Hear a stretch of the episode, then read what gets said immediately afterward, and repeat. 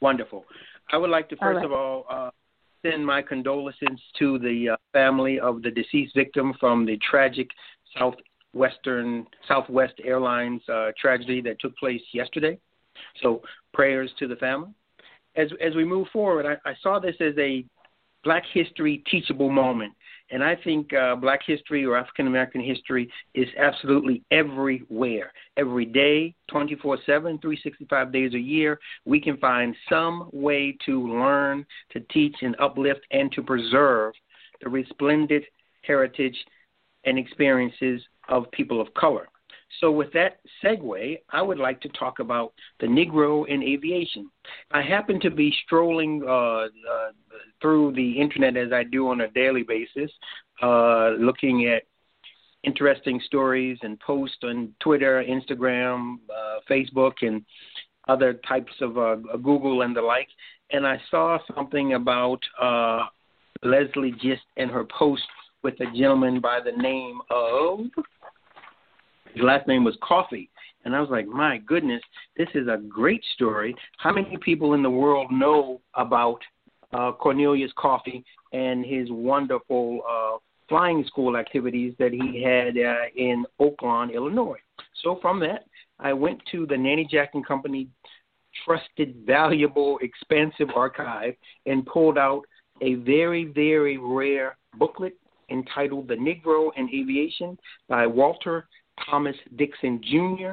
It was published in 1949. The nice thing about this is that it gives rise to the significance of the HBCUs. And obviously, HBCUs are in the news right now thanks to Beyonce as she turned it out, turned it up, and turned it every which way at the Coachella uh, activity recently. And of course, she ended up donating money, several different HBCUs for scholarships. So kudos to uh, Bey. She may not be my Bey, but but she's Bey to a lot of people. Anyway, so looking at the HBCU popularity right now uh, and uh, opportunity to talk about aviation with the Negro, I just want to drop some brief knowledge on you. During the 1940s, the government gave aid to Negro aviation training at nine. Let me say that again at nine HBCUs. Most of us are familiar with Tuskegee, uh, in Tuskegee, Alabama, because of the famed Tuskegee Airmen. But how many of you know the role that Delaware State College for Color in Dover, Delaware played in the Negro aviation training?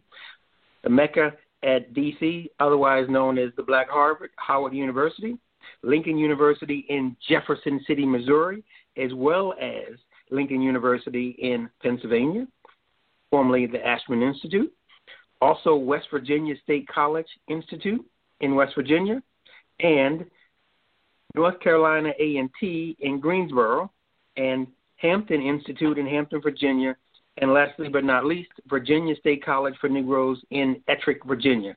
So we now learned that the government aided nine different HBCUs so they could have uh, civilian pilot training and war training service programs. I have to just say, who knew? But again, Black History teachable moments are everywhere. So when we saw the connection to aviation with the tragedy from uh, the Southwest Airlines on uh, Tuesday, it gave us this opportunity to learn more about magnificent work of people of color. The other fascinating point I want to bring up is that um, the total number of college trainees completing elementary courses in aviation was 385 out of an enrollment of 558 in 1943.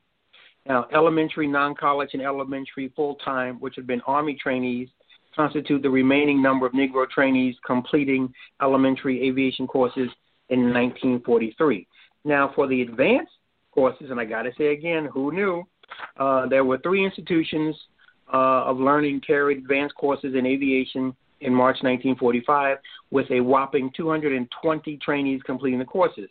One of those three advanced training facilities was operated by none other than Cornelius Coffey.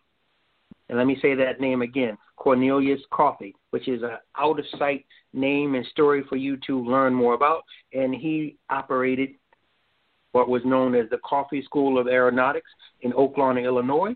The other two, one you know about already, is the Tuskegee Institute in Tuskegee, Alabama, and the the other one was the Chicago School of Aeronautics Negro Demonstration Unit, Chicago, Illinois.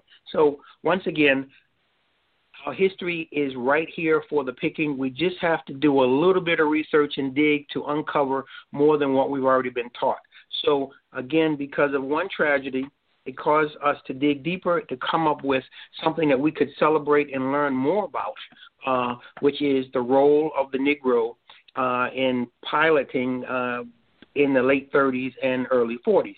And I, I want two other comments I would like to make. One, I'm also looking at this uh, I'm also looking in this uh, uh, Negro in Aviation booklet from 1949, and on page four it states that it's giving a list of Negro aviators uh, as of August 15, 1936.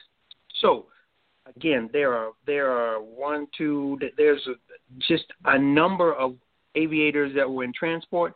Some were limited commercial pilots, some were private, and some were amateur. But we don't know this because we don't think of the Negro as being that involved in something that today we still largely think of as being uh, a Caucasian type of uh, uh, occupation. So I want to wrap up by saying two things. One, I'm actually wearing right now a a, a piece of flight gear that was worn by uh, Tuskegee Airman who was in the uh, Army Air Force Southeast Training. Uh, I'm looking at a rare uh, a rare yearbook that we have, and attached to the, the the flight helmet gear was a little note that said, "This was worn by Grandpa when the boys took him up."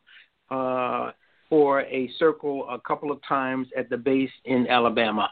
So uh, I just wanted to be in full uh, flight mode where I'm wearing an authentic uh, uh, kind of uh, uh, uh, cloth helmet that was actually worn during flight training at uh, Tuskegee, and the rare yearbook that was only for sale to members of the, uh, the flight school. And uh, uh, I wanted to throw out uh, a couple quick names that I'm not familiar with. One is Mr. William Powell. Another one is uh, as I'm looking at technology, trying to juggle many different things. The other one is Lewis A. Jackson, and there's a pilot by the name of Ahmet Ali Selatin. So again, our history is everywhere, and by no means are, are we complete authorities on the Negro in aviation, but this is just to wet your whistle so you can go out and learn more, as opposed to, um, and of course, as Bessie Coleman, uh, and uh, Willa Brown that are two uh, females that are, are very important uh, in in this uh, flight history as well. And, and my last comment for today, before we fly off, is um, if you go to the HathiTrust, which is a partnership of major research institutions and libraries working to ensure that the cultural record is preserved and accessible well into the future you will realize that this rare pamphlet, The Negro in Aviation by Walter Thomas Dixon Jr., published in 1949, is not listed. So, what is trash to some is beyond significant to the others, and I'm so delighted that I was able to save this Negro in Aviation booklet from the trash can, and that we can pull it out and connect uh, pieces of the missing uh, Negro in Aviation and training history in America. So that wraps it up. And I wish I could say that I was about to hop the plane to go somewhere, but I'm not. there you have it. Okay. Um, well, thank you, Dr. Merrill. This was a great show. Um, you uh, gave us a list of people to to look up. I guess you could call it as um, a homework assignment for us. And uh, yes, a homework we, assignment. right. So we are delighted to have you on. And uh, are you going to go on Facebook Live to uh, share this Yes, I will. Share I will. Your your book. Okay, and we can yes. find Dr. Merrill at. Give us your contact information. Uh, you could find us at oldwestbaltimore.com. Uh, you could find us at Philip J. Merrill on Facebook. Uh, that's M E R R I L L. You can find us on Instagram by the same name, Philip J. Merrill, uh, and on Twitter. Uh, there are two Twitter accounts. You can find us at Cultural Keeper, and you can find us at Philip J. Merrill. And you could also like uh, Artifactual Journey on Facebook, as well as Eyes Are the Window to the Soul.